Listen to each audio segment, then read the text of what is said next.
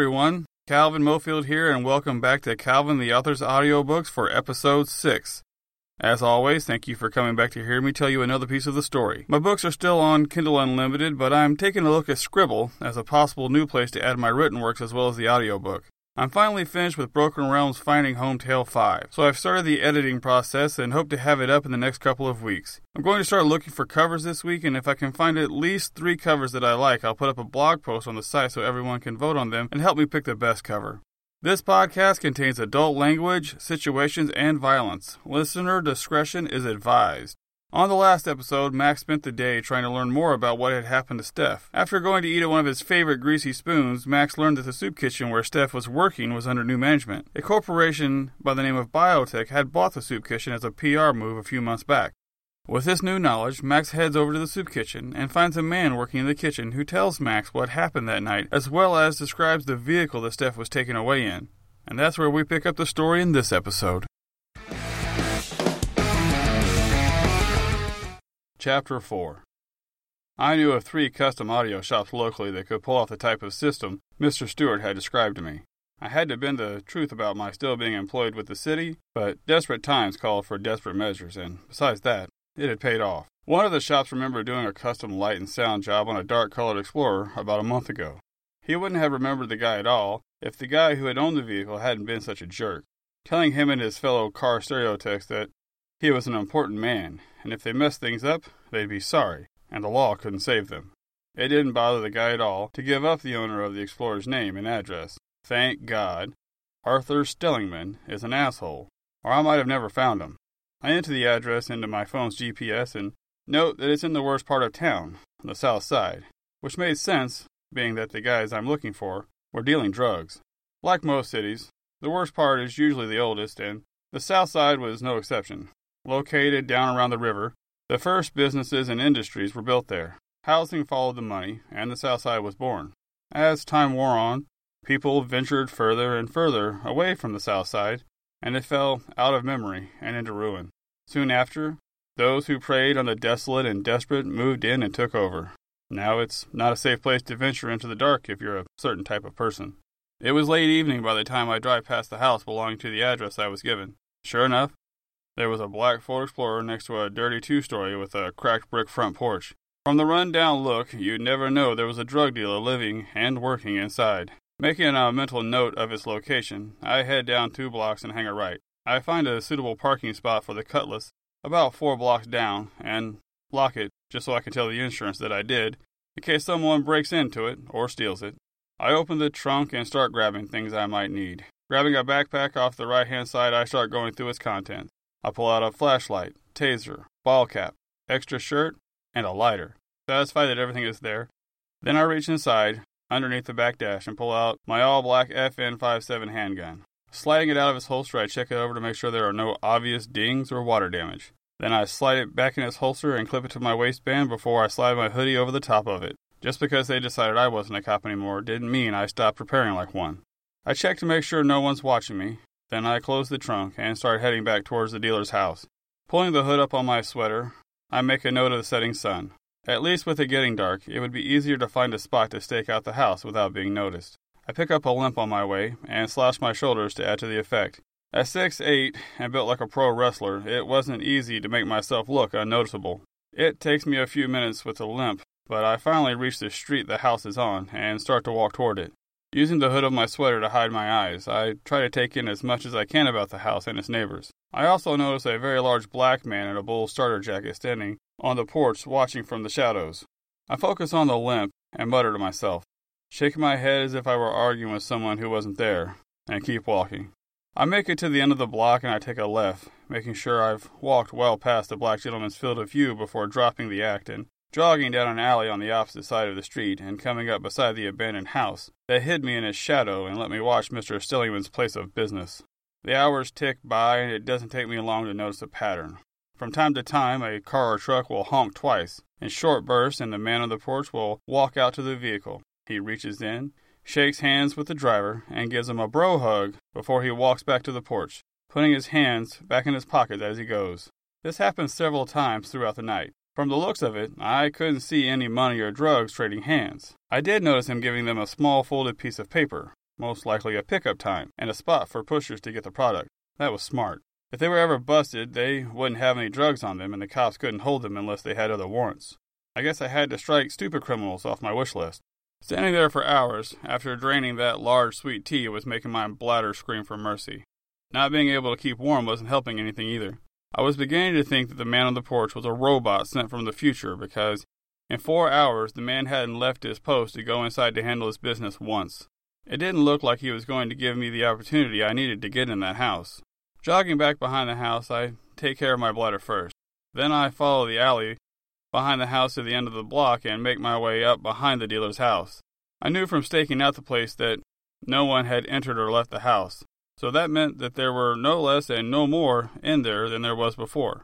The only problem with that is that I didn't know how many that was, and there was only one way to find out. Taking the alley that runs behind the dealer's house, I count the houses until I find the right one. The back of the house is protected by a six foot dog ear privacy fence. Being well over six feet myself, that wasn't really so much of a problem as just a pain in my arse. I put both arms in the straps on the backpack, make sure they're tight, then hop on the fence. Allowing the top to rest at my waist, then using my momentum to finish swinging my legs over the top and landing fairly quietly on the ground. I look around and take note of the dry, rotting back deck with grill and patio set, the three back windows in the back of the house, as well as the yard barn and a pit bull. Wait, I freeze exactly where I am and watch the once sleeping dog stir and stand up on all four legs. It stares at me, sniffing the air as it starts to growl. If he barked, things were going to get real interesting real fast. I kicked myself mentally for not looking over the fence first to get a lay of the land before jumping it. I really was getting out of practice. I wasn't one to hurt animals. And in fact, as a cop, I would be harder on those I knew had been cruel to their pets just out of principle. But Steph was worth bending a few moral codes for to get her back. I readied myself to grab and hit the dog in what I hoped would be a strike that would knock it unconscious. My stomach twisted with the guilt because I knew this animal was only doing what it was trained to do protect its home and its master. I just couldn't take the chance. I load my legs and torso like a spring under pressure, preparing for a swift, decisive strike when I hear something strange. Nothing. The buzz of traffic from the nearby highway was gone. No screaming drunk couples, no dogs barking. It was all gone, like I was stuck in a vacuum. Then I hear the sound of whipping clothes in the wind. It's the quick, crisp pop of cloth, flung back and forth by the wind running through it, and for some reason it chills me to the bone. I look over at the pit bull, who is now hiding in his doghouse, and I know my gut is right. I just got removed as number one on the food chain in this backyard. I searched the background for whatever was making the noise. Things looked the same, perhaps a little creepier without any sound but I couldn't see anyone or anything new that wasn't there before. I held my place, breathing shallowly, trying to stay ready in case I needed to react quickly. Every nerve ending was screaming, telling me I was in danger, even though I couldn't see it with my own eyes. I knew there was something amiss, something unnatural. Time ticks by and nothing happens. I know I can't stand here forever. If someone was going to attack me, it would have happened by now. For all intents and purposes, I was standing in plain view in the middle of the yard, so I wouldn't have been missed if they were back there with me. For all intents and purposes, I was standing in plain view in the middle of the yard, so I wouldn't have been missed if they were back here with me. Nerves fading, training and common sense take over, and I force my muscles to move my stiffened body between the yard barn and the privacy fence. Once there, I make my way to the far end and peek out from behind it, still looking for whatever that sound had belonged to. Still nothing. Had I imagined the whole thing? I hated that I had to constantly ask myself whether or not I existed in reality or one of my visions. Habitually, I remove the flask from my back pocket and take two long hits from the spout before capping it up and putting it away. I feel the burn of the bourbon as it slides down my throat and hits my stomach. Soon after, I feel the heat coursing through my veins and my nerves calm down, and I can focus. I close my eyes and take it all in. I knew I had to get in that house if I was ever going to find out if they were holding stuff here. I knew that if I did so, it would probably mean a shootout and people were bound to get hurt. Some of them might be innocent, though I highly doubted it. I steeled my resolve for what had to be done against the what ifs that lay inside and headed for the corner window. I crouched against the wall just outside the view of the window and chanced a couple of quick glances inside. It appeared to be a bedroom, from the bed, dressers, and clothes strewn about. It looked like the coast was clear, but I could see the door leading out into the rest of the house, and who knew when that would fly open, revealing me to everyone inside. Quietly, I slide in front of the window and lightly tug up on the bottom window, hoping that whoever used this room didn't lock it. It slides up.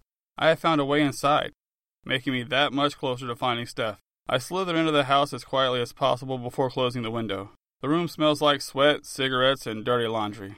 I fight a cough and a gag before getting control of myself. I move up to the front of the room, looking for anything that might be helpful. I don't see anything helpful, but I do notice these weird little red packets with a circled Japanese symbol on the dresser and one of those decorative plates you might have seen at your grandma's coffee table. There must have been fifty of those packets sitting there empty. They must have been some sort of new brand name drug, but I didn't recognize the Japanese symbol that they were using as their calling card. Whatever it was, it hit the streets after I lost my badge. I shake my head, trying to remember I wasn't a cop anymore and that I had more pressing business to attend to. Moving away from the dresser, I grab the bedroom door's knob and twist it as slowly and quietly as I can. Hearing the clicking sound of the latch clearing the frame, I pull it open slowly to get a better look at what was going on in the house at large. Peeking through the small opening between the door and the frame, I can see three white guys standing in what I'm guessing is the living room, focusing on someone or something behind the hallway wall that was blocking my view. I could hear what sounded like a father chiding a child in condescending tones. I opened the door a little more, hoping not to catch the attention of the guys in the living room. But they don't even flinch. They seem too wrapped up in what was going on in front of them. I move behind the door, so if one of them does look over here, all they'll see is an open door, and that's not nearly as conspicuous as seeing me staring out of it. I press my forehead against the door and strain my ears to hear what's going on in the other room. The words are a little muffled, but I can make out the syllables and piece together the words. Told that we were to make the soup kitchen into a franchise. Things didn't go as planned. We had to get out of there quick, says an obviously Caucasian voice.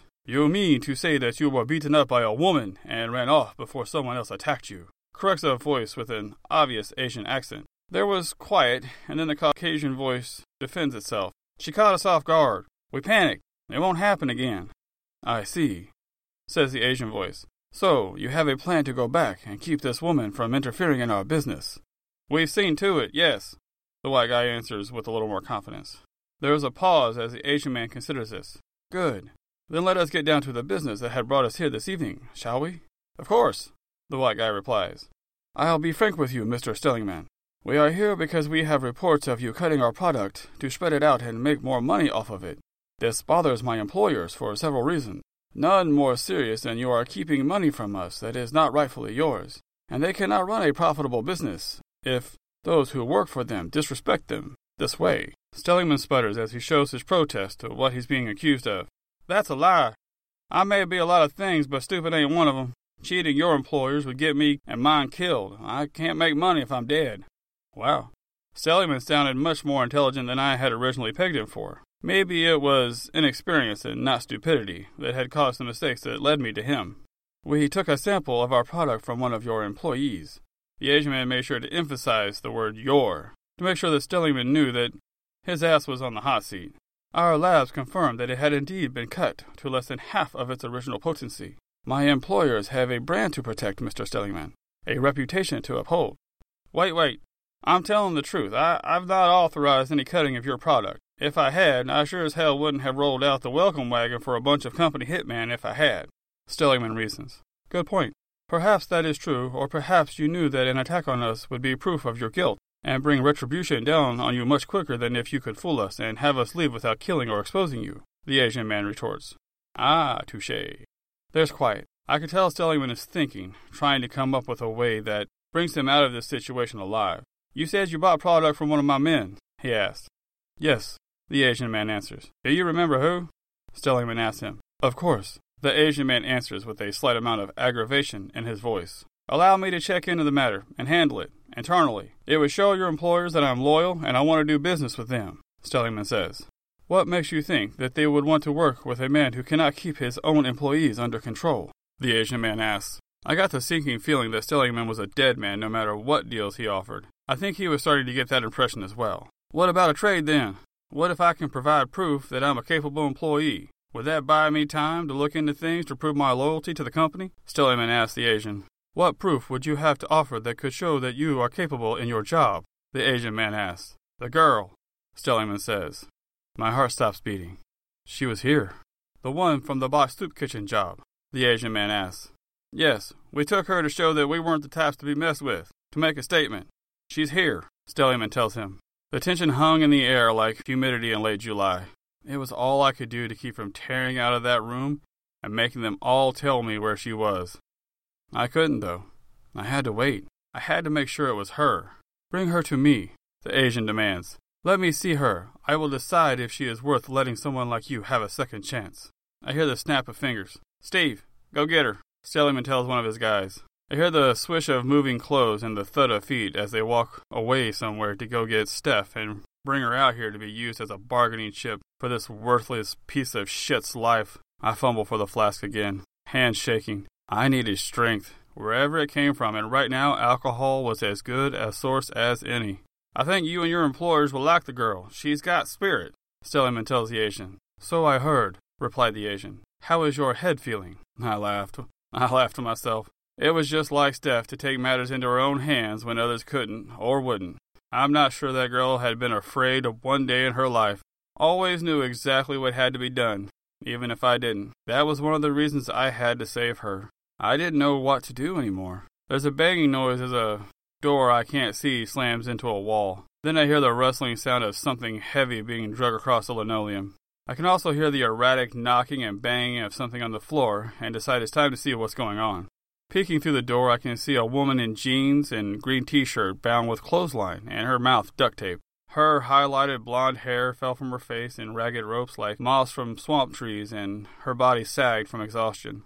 Everything about her looked like it was Steph, but I couldn't tell because her head was bowed, looking at the floor while she struggled to breathe through her nose. I knew it didn't matter if the girl was Steph or not. I knew I was going to have to save her. I just wanted to know first. I had to know. Damn it, raise your head.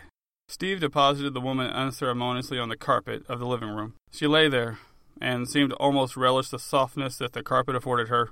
Seeing that, my anger built, and I could feel my muscles tensing. I was going to tear these losers limb from limb. Another thug comes into view from the front of the room, presumably Stellingman. Reaches down and grabs the woman by the chin and hauls her face up, dragging the rest of her body with it, making her kneel in front of him. He laughs, just like all the douchebag bad guys do in the movies, and brushes the hair out of her face. It was the dumbest thing he'd ever do, and maybe even his last. With the hair gone, I can clearly see that it is Steph, and she has bruises on her face. I fling the door open hard, grab the pistol from its holster, and put two bullets in Stellingman, one in his forearm and the other in his shoulder. His boys jump up off the couch, surprised by the noise, and I fire off three more shots, hitting each in their shoulders and dropping them to the floor. The hallway disappears into a blur of movement as I rush from the bedroom and into the living room. Once there, I kick Stellingman, who was on his knees clutching his arms, in the face, sending his body cussing and screaming onto the carpet. I take up a defensive position in front of Steph and train my pistol on the five Asians that filled the doorway and front part of the living room. I hadn't counted on there being so many since I'd only heard the one. They must have been pros, too, because they had their guns trained on me before I could articulate how many of them there were. Don't move, I tell them. I may not be able to take all of you before you kill me, but you don't know which one I'll shoot first, or how many of you I'll get before I go down. Nobody banner in return. In the back of my mind, I was a little disappointed. For what seemed like a full minute, the only sounds I heard were Stellingman and his men moaning from the gunshots. Who are you? asked the familiar Asian voice that I'd been listening to. It belonged to the man in the black suit and matching black tie. I suppose that made him the leader since the others were dressed in tan suits with red ties. A friend of the girls, I said, nodding at Steph, who was now wide eyed and staring right back at me. Black Suit muttered something that sounded vaguely Japanese. From what I had heard from the old dubbed Japanese flicks I had watched over the years, he looked away from me, viewed his guys, then Stellingman, and his thugs on the floor, as if he was doing some invisible math in his head. I didn't like that. It meant he didn't think I was in charge. I really needed to be in charge if I wanted to leave here with Steph unharmed.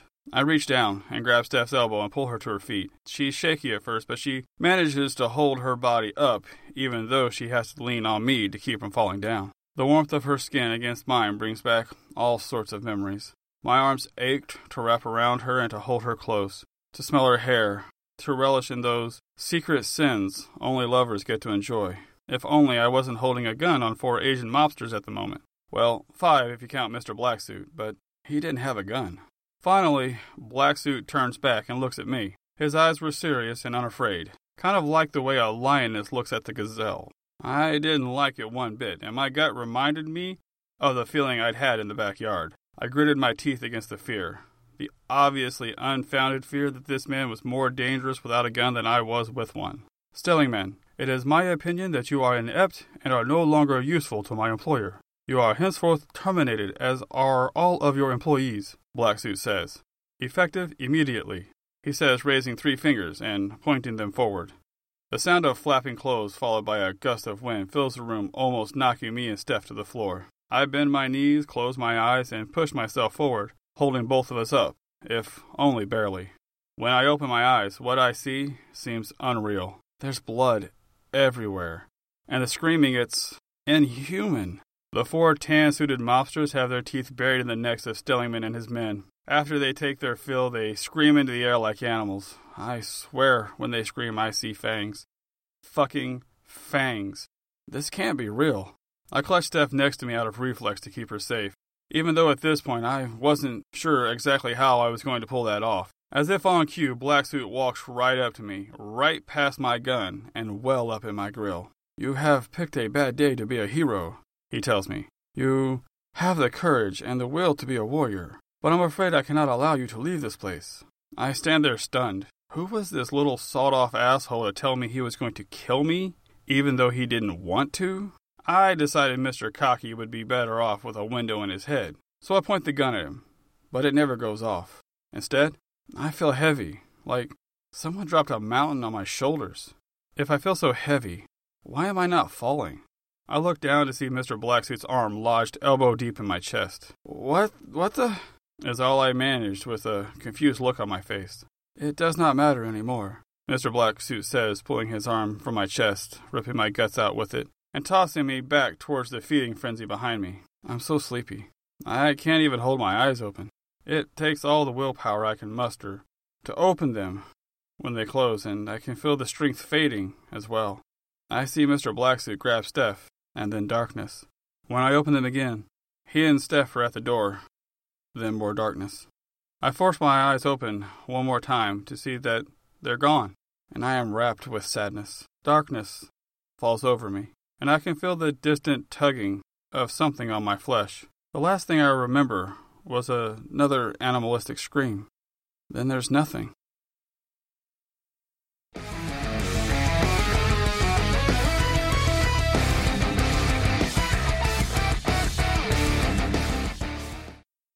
Calvin the Author's audiobooks is protected by a Creative Commons Attribution No Derivatives 4.0 international license. Music on the podcast was provided by Alpha Brutal. You can find out more about the author on his website at calvintheauthor.wordpress.com, as well as find him on Facebook by searching Calvin the Author or on Twitter at Calvin the Author. I want to thank you for taking the time to listen to my work, and I look forward to sharing more of it with you next week.